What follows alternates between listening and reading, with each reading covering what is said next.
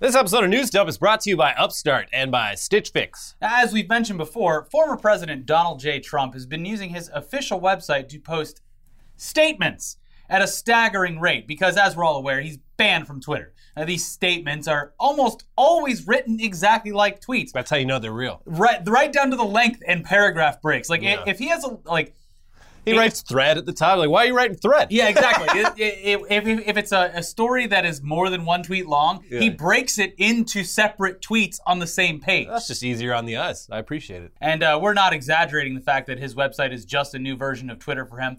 Starting on Monday, this week alone, he has posted over 15 separate statements that uh, typically feature just a, a quick statement like, How come the fake news media doesn't talk about Afghanistan anymore? And these are all separate links. Yeah, no, the format of the website sucks. It's horrible. Because, like, you would hope it would just be like a feed. On the front page. Yeah, like a feed that you could scroll to, but you have to. Each one is just a title statement from blah blah blah. You have to click on it, go to a new page, And the statement go doesn't back. even have an indication of what the Yeah. tweet is going to be about. It just says statement, and there's like five for one day. Yeah, and yeah, it's very hard. You you click on one, you go to it, you go back, and because there's so many in one You day, don't know which one you don't know on. which one you- just clicked on because Yeah. like the website coded so poorly that like the the hyperlinks don't change colors. It's, Yeah. uh, it sucks. Um, now, and the rest of his updates on that news tab that's on his website, they're nothing more than links to articles that align with his views. Essentially, just retweets. He figured it out. Uh, but they're they have their own standalone post, and he doesn't even post any of the actual articles or images or anything. It's just a headline with a hyperlink, like he's literally retweeting. Well, he doesn't want to steal the news. It's, Yeah, it's he- looked down upon. Yes, he is. Uh, yeah, he's actually. This is actually very good of him. He's Yeah. providing uh, views to websites. We may not agree with it, but uh, he's he's doing it ethically here. Uh, now, typically, we're able to ignore the ramblings that take place on Trump's own little version of Twitter, Mm-hmm. but this week he fired off a real banger tweet. I mean, sorry, statement. Yes. That uh, got the attention of everyone, specifically the GOP, who most likely saw this as a threat to get in line or risk the downfall of their whole political party. Yeah. Basically, Trump said that if you don't support his claims of voter fraud, which we should remind you have been disproven time and time again, that's for you, and that's also for uh, Susan. Yeah. If you're listening, we don't think uh, we don't think there was voter fraud. But Trump says that if you don't believe in this voter fraud, that uh, Trump's followers they're just they're, they won't be voting. No. they're they're going to skip voting in the upcoming midterm elections as well as the next presidential election in 2024. We're just not going to do it. Nope. He's holding the party hostage. Here's what he said If we don't solve the presidential election fraud of 2020, which we have thoroughly and conclusively documented, Republicans will not be voting in 22 or 24. It is the single most important thing for Republicans to do. No, don't. And first of all- don't go. What? No, what am I going to do if Republicans stop voting? First of all, awesome. This rocks. And all of Trump's followers should definitely listen to him. Don't let them know that you like this. You're yeah, ruining it. No, it- they should, No, wait, they should no. not vote in the upcoming elections. It would not only make them feel like they're part of some elaborate protest, but it will also totally own the libs somehow. Honestly, I'm owned just thinking about it. Uh, yeah, I'm, I'm owning in my boots. Right? Oh no, I'm owned! Ah! Oh god! Uh, second, this actually has at least some precedent be- of being a legitimate threat to the Republican Party, considering the way that people voted or didn't in the Georgia runoff Oh, yeah. election, which resulted in Raphael Warnock and Jon Ossoff winning Senate seats in Georgia for the Democrats. Georgia didn't come around on that voter fraud. Uh, we we even called Yeah. Georgia and was like, "Hey, you got to change this." It was a it was a close race, and uh, Turns out Trump voters just, uh, for some reason, didn't show up. first yeah for the months leading up to that election, uh, Trump's base, the people that needed to get out and vote, uh, were told that voting doesn't matter essentially because it's all uh, Yeah. it's all rigged. Well, that was in the, the runoff. It was like, uh, well, they're claiming that I didn't win the election, so let's teach them a lesson by showing how important I am by not voting for the Republican candidates. Yeah. Now, in addition to that, this is the perfect type of protest for Trump fanatics because they simply have to do nothing instead of doing something. Yeah. If their glorious leader's idea for a successful protest of a political party is to just do nothing, that is going to be a very easy thing for lazy people to get behind. Yeah. It's, It's, the perfect plan. it's it's the pinnacle of slacktivism. Yes. Finally, slacktivism has, has come to the Republican Party. Yeah. Yeah. Now, on the other hand, though, the Republican Party throwing their full support behind the easily disproven lie that the election was rigged or stolen so that they can win Trump's favor and save those precious votes. also might be a losing strategy because, for the most part, the stolen election narrative is not seeing large support outside of the most hardcore Trump supporters. Yes. It's just not catching on. As we've seen time and time again, even Republican officials in states where election fraud claims have been made are losing their patience with all this and calling out everyone who keeps repeating the lies and sowing doubt in our elections. Uh, it's making them look incompetent, and it's also costing their states millions of dollars to do constant recounts that come up with the same result. So, yes, Trump threatening the GOP with influencing low voter turnout, it's a bold strategy. And we are very curious as to whether it works out the way he thinks it will. Yeah. Uh, then again, it might just be Trump burning down the party to spite them for not doing more to overturn the results of last year's election. Because I mean, why not? He yeah. doesn't give a shit. it's never really been about politics for this guy. It's it's It's been about yeah. himself. yeah, exactly. he doesn't give a fuck about the Republican yeah. Party. Yeah. Yeah. Now, this, by the way, comes on the heels of numerous reports uh, stating that Trump tried nearly everything to get the results of the election overturned, which is why he's probably speaking out about it once again and trying to uh, divert attention away from recent news, which might be criminal, and instead perpetuating the stolen narrative. Last week, a Senate report detailed Trump's efforts to use the Department of Justice to overturn the 2020 election results. From NPR, the reports from the panel's Democratic majority documents the chaotic final weeks of Trump's presidency following his loss to Joe Biden, and how Trump tried to force Justice Department officials to help him keep his grip on power.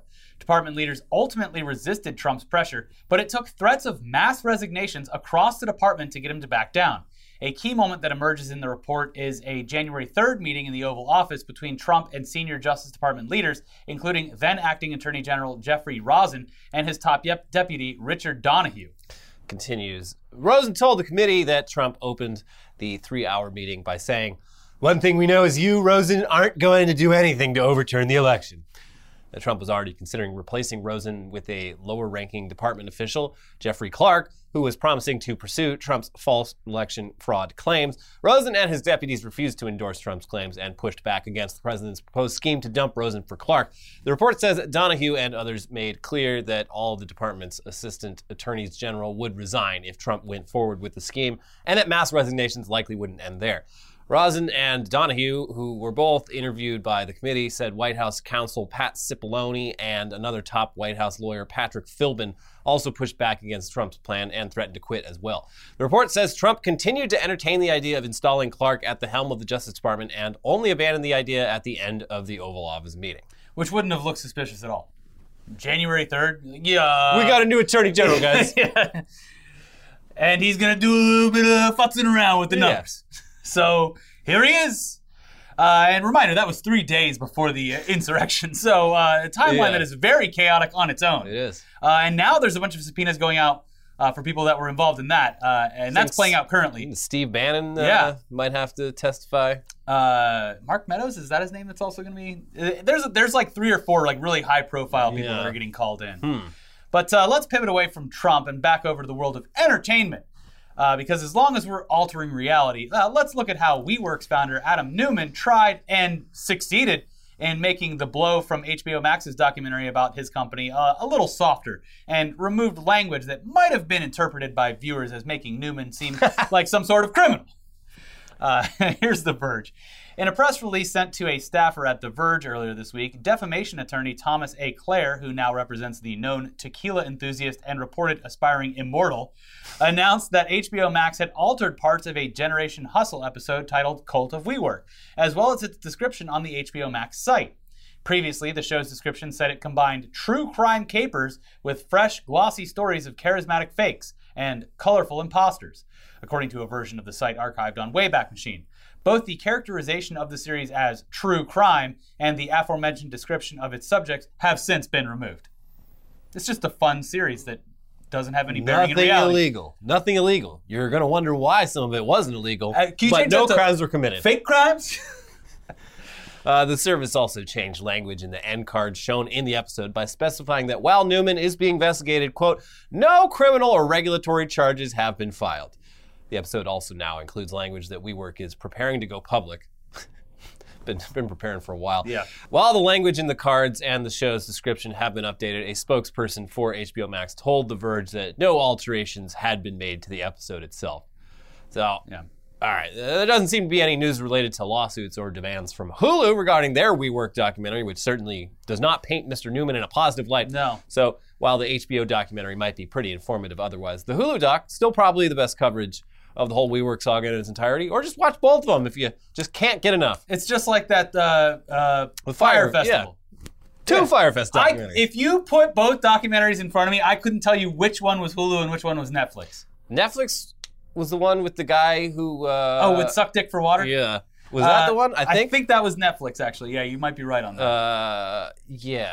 But the WeWork uh, Hulu documentary, very good, uh, very entertaining. For even for someone who has absolutely no idea that WeWork even exists. Uh, my, my wife was very entertained and just like blown away by the actions of this guy at his company. Yeah, I mean, if you've worked at any large company, you you see shades of this kind of bullshit in how things are managed. Yeah, and it's also like I think it would be good for anyone who hasn't worked anywhere near the tech space because you get to point and laugh at how goofy tech startups are. Yeah, they're the worst. Yeah.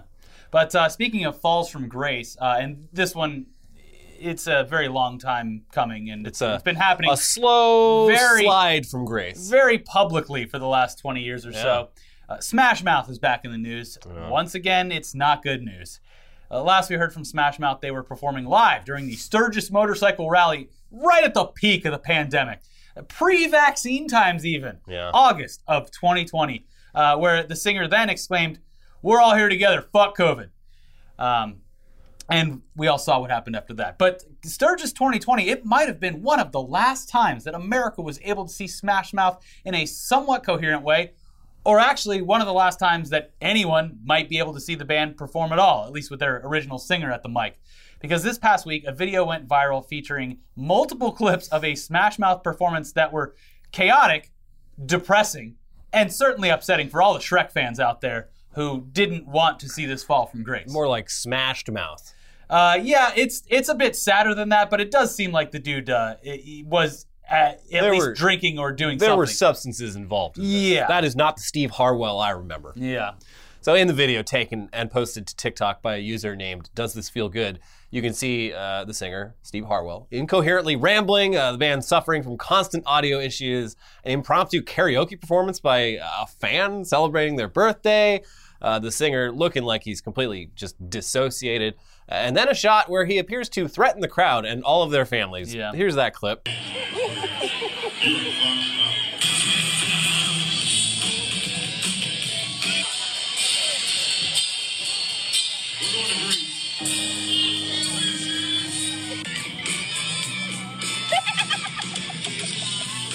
kill your whole family. I swear to God.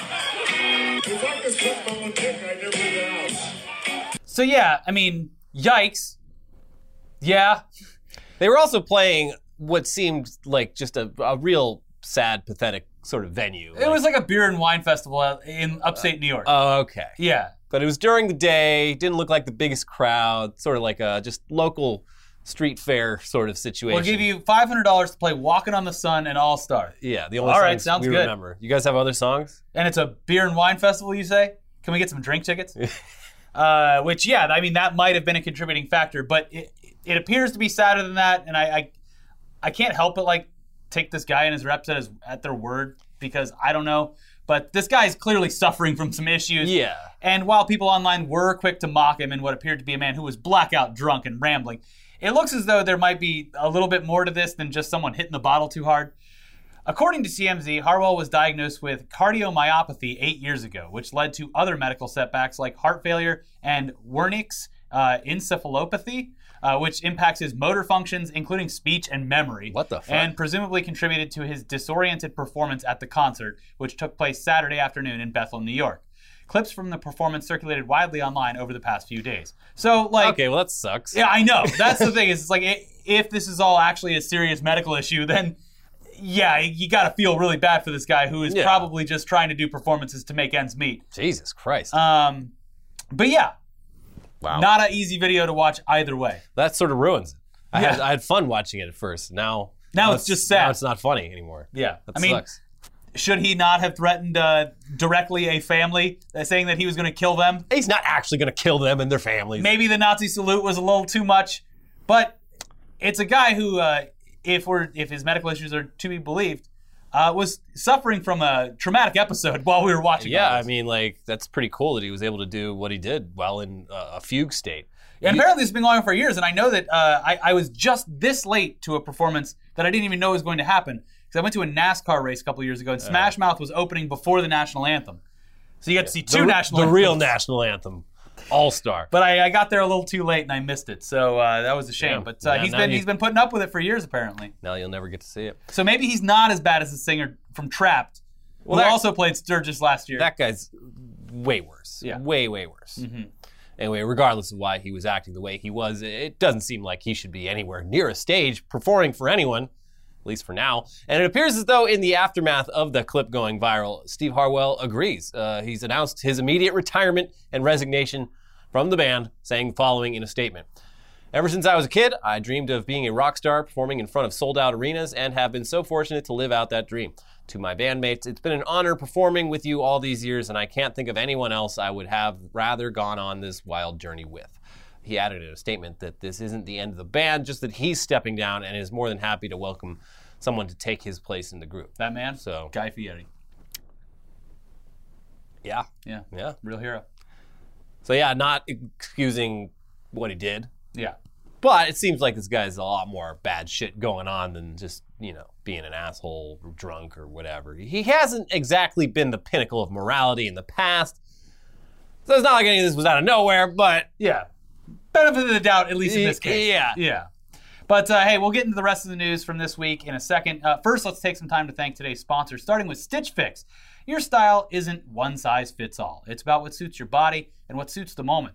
So why not shop at a store that is personalized to your body and style? Introducing Stitch Fix Freestyle, a shop built just for you. Stitch Fix Freestyle is your trusted style destination where you can discover and instantly buy curated items based on your style, likes, and lifestyle. And I just got, uh, I signed up for my newest Stitch Fix uh, today. And, uh, and, and they have a little notes section for your stylist. Yeah. I put in there like, hey, fall soon. I want something that looks nice and is comfortable. And I'm excited to see what I get I'm ready to start dressing. because uh, I don't have a great fall wardrobe because Yeah. it rarely gets that cold here. But like, I want to be prepared. Yeah. Maybe we'll get an El Nino one of these years instead of a La Nina. Yeah. And I got to be ready for it. Yeah, you gotta be ready.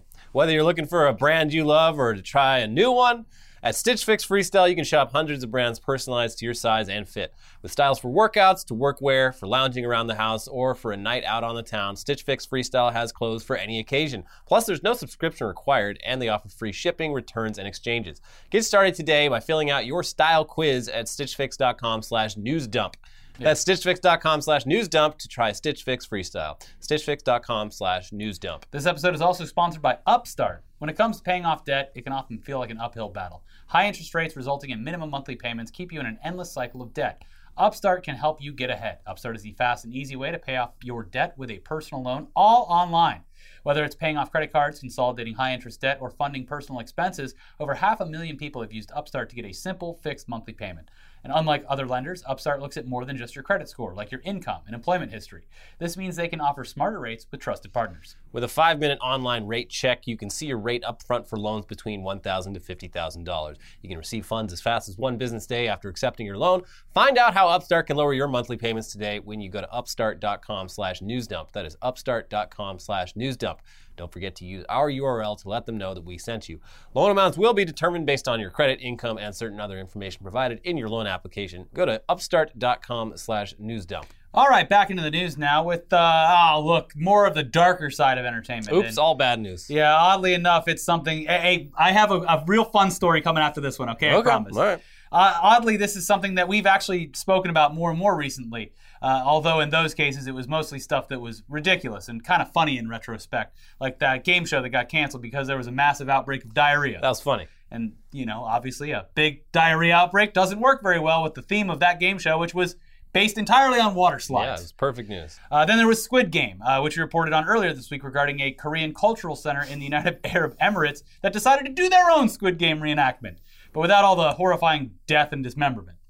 That conversation led us into another example of things going horribly wrong during competition shows when we spoke about a contestant on Wipeout who suffered a massive heart attack and died during the filming of an episode, apparently after they had completed the Wipeout course. So no So big deal. who's to say what caused any of this? yeah. Well, now something has once again gone horrifically wrong in the world of competition shows, and honestly, you would probably beg for a heart attack instead of what this guy's going through. Uh, we weren't aware of it, but apparently there is a spin off of America's Got Talent called AGT Extreme which is exactly what it sounds like. It is a talent show for uh, death defiance, stunts, extreme sports, stuff that isn't just dancing, magic, juggling, or singing.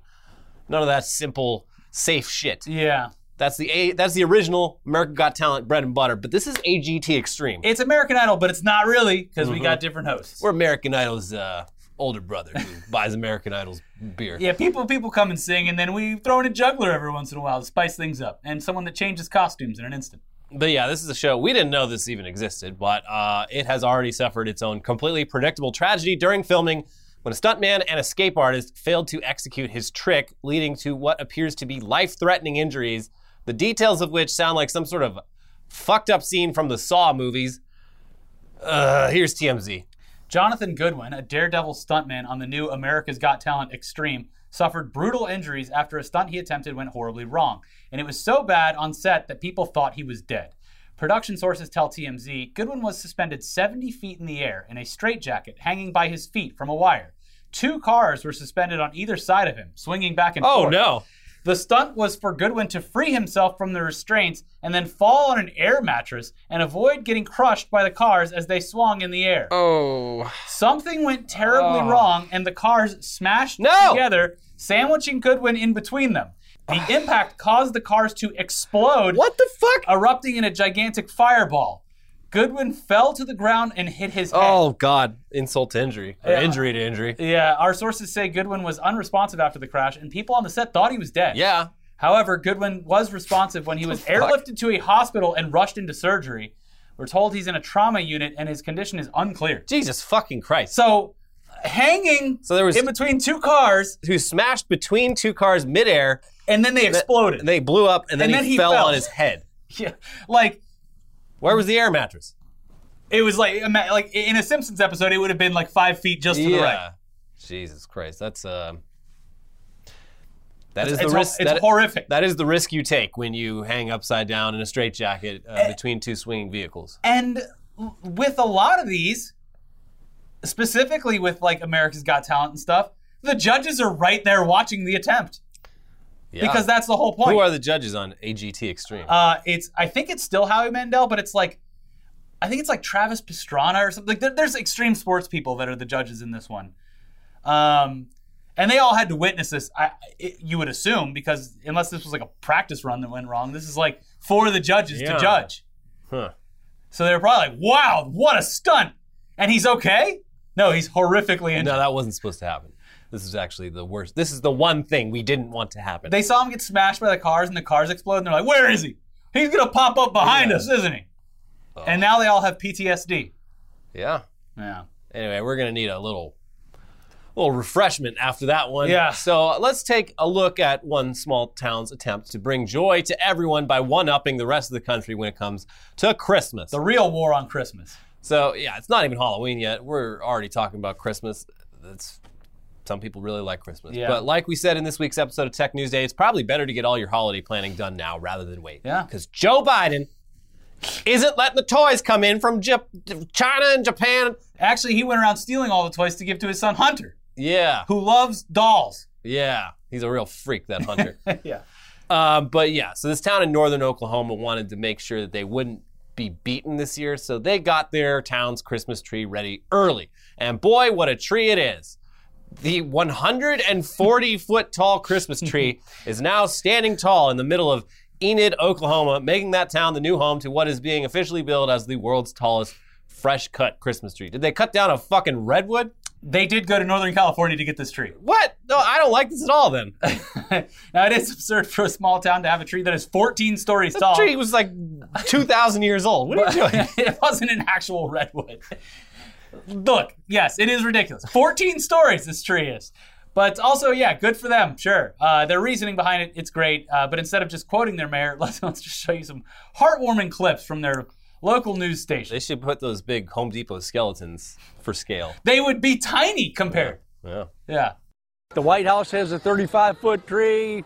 Rockefeller Center has a 75 foot tree. Why shouldn't we have a 140 foot tree in Enid, Oklahoma? It's a sight to behold in northern Oklahoma, a Christmas tree that stands 140 feet tall. It's so big, it's beautiful. Thursday, the town gathered to celebrate the raising of the tree. Slowly but surely, it made its way toward the sky. Truck driver Milo Mondel and his team drove the tree over 1,800 miles from a forest in Northern California. He says this was the most precious cargo he's ever been responsible for. I, I think I could retire right now and be happy.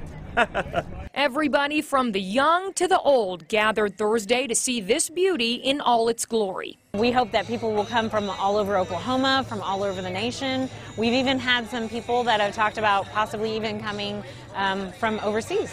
So you you plan on coming back multiple times to see this thing, right? Oh, heavens, yes.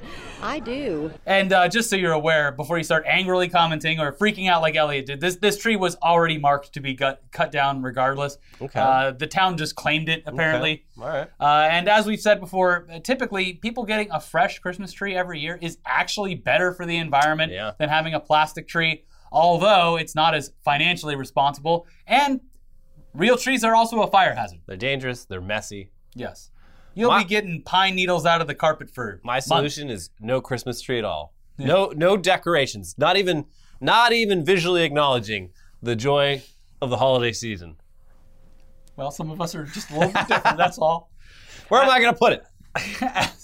As for this 140 foot tall tree, well, it certainly put Enid, Oklahoma on the map, and uh, hopefully it won't suffer the same fate as the famed Gävle goat of Sweden. Oh man. Though they should put a webcam on this thing just in case. Yeah. Uh, the other uh, notable thing from Eden, Oklahoma, or Enid, Oklahoma, that I saw, uh, it was where the defense attorney for Timothy McVeigh was from.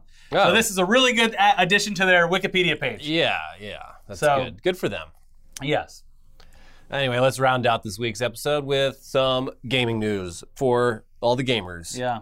What's up, millennials? Remember the Nintendo 64? Sure. Well, you can finally relive your childhood on the go or uh, once again at home on the couch because Nintendo's bringing the N64 to the Nintendo Switch for a price. There's always a price.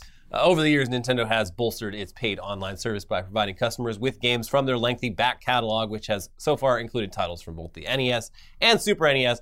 With those out of the way, there was only one more way for them to go. The N64 was next in line. But would Nintendo just keep giving away these classic titles for the same inclusive price? Fuck no. you pay. if you want N64 on the Switch, you're going to have to cough up that dinero. Yeah.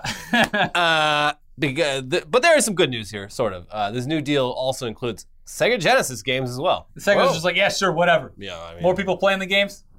At this point, we don't care. you already won.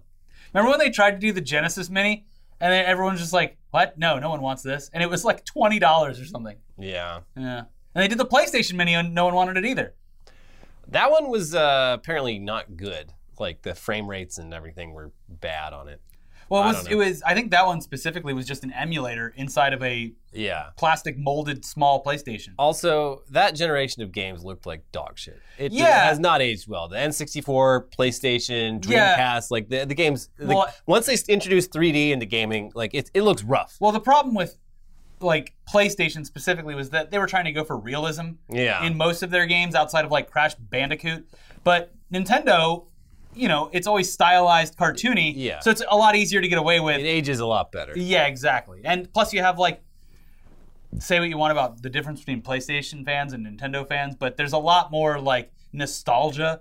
Uh, I feel like with Nintendo fans. See, I, I was a PlayStation kid. I never had Nintendo 64. I had the NES, SNES, and stopped there. So I have absolutely like no connection to this at all. Did you an- have? I had an N64. What'd you play on it? Uh, GoldenEye, True Yeah. Mm-hmm. Rock. Uh, I remember playing GoldenEye at friends' houses. I don't know. I had a bunch of games. I don't really remember. Uh, Ocarina of Time. So there you go. You Uh, some WCW games. you have some nostalgia. some for this. WWF games. Uh, some Maddens. All I remember is my, my first friend that got one. eh, he had I don't know if it was like a launch title or whatever, but it was just a jet skiing game. Yeah. I Wave used- Racer. It was just do just backflips on the.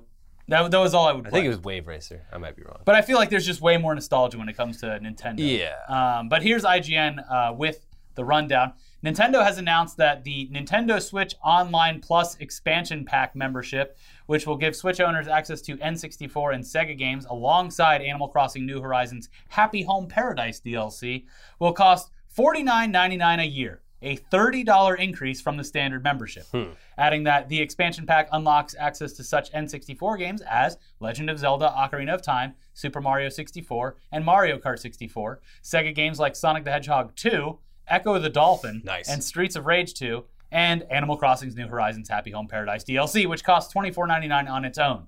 So I guess if you're an Animal Crossing fan Yeah. that wants this DLC, one year of this isn't going to It's a great deal. yeah. Nintendo Switch Online members will also be able to purchase full-size wireless N64 and Sega Genesis controllers What? to play these classic titles as you remember playing them. Yeah, the N64 had a weird controller. It was horrific looking. Yeah, they they really went for. They really tried some new stuff out with that, but And there's going to be some N64 apologists in the comments. No. But like comparatively what PlayStation did with their controller at the same exact time was became the industry standard it essentially. did. It did. They won. Yes, they did. They won the controller wars, but not much else. Yeah. Uh, but yeah, fifty dollars a year seems like a lot. Yeah, I feel just like- essentially rent games I on feel like the Switch. target audience for this already like owns the actual old systems, but I guess now they'll be able to play it on their Switch.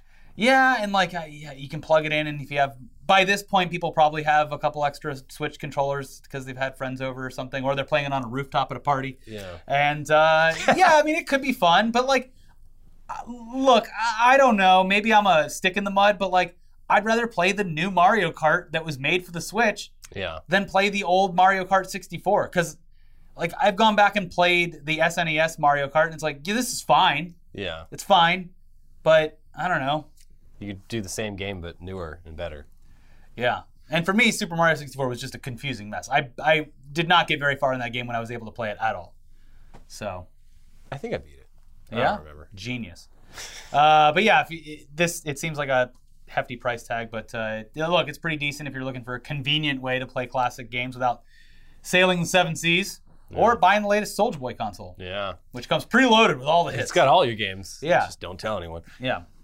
Over in the world of PC gaming, though, looks like the race for companies to inject fucking NFTs into the world of video games has hit its first major roadblock as Valve has announced a ban of blockchain based games and NFTs on Steam. Yeah. Thank you, Gabe. From The Verge. Games that use blockchain technology or let users exchange NFTs or cryptocurrencies won't be allowed on Steam, according to a rule added to Valve's What You Shouldn't Publish on Steam list. The change was pointed out by Space Pirate, a developer working on an NFT based game, who said that the change was because the company doesn't allow game items that could have real world value. But Steam could also be avoiding controversy with the move. And they add that Steam has a history of making controversial moderation decisions, especially when it comes to games with sexual content. In this case, though, it doesn't seem like people are pressing F to pay respects to NFT games. A majority of the replies and quote tweets to Space Pirates tweets are praising Valve for the move or mocking those who are upset about it. People universally hate NFTs. Uh, I, the Lazy Lions, I think, pushed it over the edge. like seeing those fucking things on everyone's like profile pictures on Twitter, just like I think actually made people go insane. And like reading the way they talk about it, Yeah. like it it it's like watching cult members discuss like how they're all going to get to go Well, to just heaven. because they all have like a, a, an absurd financial investment into the success of this. Yeah, and they all have their their little like dojos or whatever. They've got their uh, Dojos? or bungalow. It- yeah, there's Is that whole- another NFT thing? No, it's like part of the Lazy Lions thing. I think I'm not sure if it itself is an NFT, but you they're like rooms to put like framed. Okay, so in- that's what I'm wondering because yeah, I've seen my my friends in the group chat are like, got the, my room for my lazy lion. I'm just like, oh my god, shut up. yeah, it's it's cringe. It's, I love them, but yes, they're they're they're very into this, and and I only assume it's because they're what like sunk cost.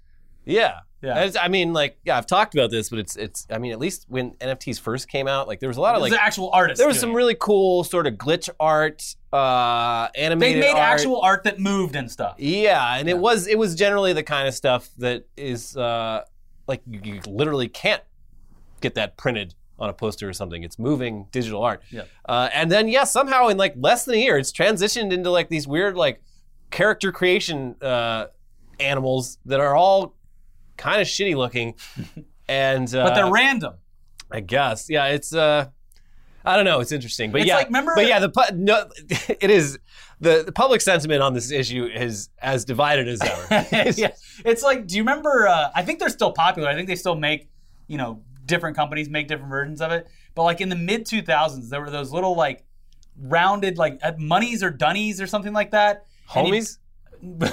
no, not that. But they were like, but they would come in a box and they had uh like they looked like little bunny rabbit. They had ears. Oh. And they were like s- spherical like little action figures. Yes. But they all they were were they were in a box and they'd have different series and you wouldn't know what kind of like artistic interpretation or design that yours was going to be. I, I vaguely remember and like this. some would have like a spray paint can, Yeah. or some would have like you know a chain with a boombox on it.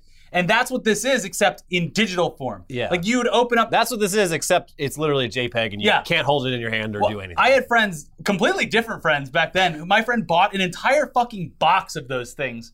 And I wonder if they're worth anything now. Or if they're like Beanie Babies. to someone, probably. Someone watching knows what they are and is like just looking at their collection behind them, like, oh, Yeah, they're worth they're priceless actually. so, Look, someone you- tell me in the comments what those things were. I think they were like dunnies or Munnys or something. Yeah. If you like it, that's great. And I Yeah. that, if if you like Whatever your, brings joy to your life, If we're you not trying to shit on. Yeah, if you like your Lazy Lions collection, uh, I don't get it, but that's cool. But it's annoying that it's all you talk about. The the one time that I will think that this has gone too far is i- if I walk over to like their house and they have it on the walls. Yeah. This is the house that Lazy Lions built. Sold all my Lazy Lions and bought this house. Yeah, it's bad enough looking at it like small on my phone. If I have to see one of those fucking lions like portrait size on the wall, I'm gonna get mad. But anyways, on the other hand of this NFT blockchain gaming stuff, uh, this move seems to have opened up a pathway for blockchain ga- games and uh, games with NFTs to exist on the Epic Game Store, uh, at least according to the most current policies there. Uh, once again, from The Verge, Epic tells The Verge that it is open to games that support cryptocurrency or blockchain based assets on its game store, unlike its competitor Valve, which has banned games that feature blockchain technology or NFTs from Steam. When we asked about allowing games that featured NFTs, Epic told us there'd be some limitations, but that it's willing to work with early developers in the new field. Epic says that the games would have to comply with financial laws, make it clear how the blockchain is used, and have appropriate age ratings. It also says that developers won't be able to use Epic's payment service to accept crypto. They would have to use their own payment systems instead. Epic CEO Tim Sweeney has said that the company isn't interested in touching NFTs, but that statement now appears to only apply to its own games. Epic tells The Verge that it will clarify the rules as it works with developers to understand how they plan to use blockchain tech in their games. So, This is a problem that's gonna solve itself though, because like every one of these NFT like video game projects ends up being like a rug rug pull scam where like the developer disappears with all the money. So I yeah. And also like all any- it's going to take is like one very public, very big version of that before no game store is going to allow this. yeah. Or they take it under their own wings and they're like, uh, remember how we sold you packs of FIFA cards? Uh, we're going to do that again, but they're going to be a hundred times as expensive, and we're gonna tell you that it's literally just yours. Yeah. They're going to be numbered digitally on your PlayStation. Ugh, God. Or it's like Fortnite's going to be like, yeah, you have uh, NFT wings for your character. Thanks for the two thousand dollars. I mean, again, that would still be better than What most, is currently- most yeah, NFTs. you could actually use it in the game. you can actually fucking Yeah. use. So, like we said, I mean, NFTs just really hit the mainstream this year. We're not even a year into this. I actually saw Beeple posted yesterday or two days ago on his Instagram that like his first conversation about NFTs. It, it was the official one year anniversary of his first acknowledgement that NFTs existed, and he's the biggest, most successful NFT artist. Allegedly. Or not. Some very suspicious transactions. The king of Jordan was buying a lot of It's like, NFTs. hey, I, I open my safe, I give you all my money, and then you give it back to me for something I sell to you. There's a, there's a lot of a lot of these big uh, NFT transactions are very sus. Hey, but uh, Bitcoin over sixty thousand now, right? Wow, we look like idiots, huh? I got a little bit of My Bitcoin. my fifty dollars is now fifty five dollars. Yeah. So there you go. I actually think it's uh, I have like 150 in Bitcoin, which is probably like 200 dollars now. To the moon. Take me with you. Wee. uh, anyways, that's it for today's episode. Uh, be sure to watch our most previous episodes, uh, Tech News Day and uh, the Heavy Metal Principle. Check those out, and we'll be back for another episode of Weekly Weird News real soon. Bye bye. Bye.